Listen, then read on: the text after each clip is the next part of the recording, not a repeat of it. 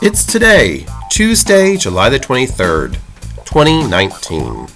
And today is Gorgeous Grandma Day and Hot Enough for You Day. Don't forget to celebrate July as National Baked Beans Month, National Black Family Month, National Blueberries Month, National Child Centered Divorce Month,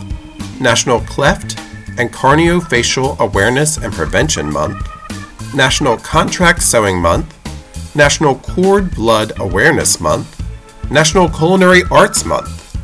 National Doghouse Repairs Month, National Grilling Month, National HIV Awareness Month, National Ice Cream Month, National Horseradish Month, National Hot Dog Month, National Make a Difference to Children Month,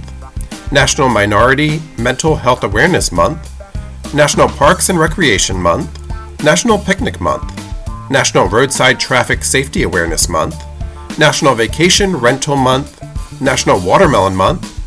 and National Wheelchair Beautification Month.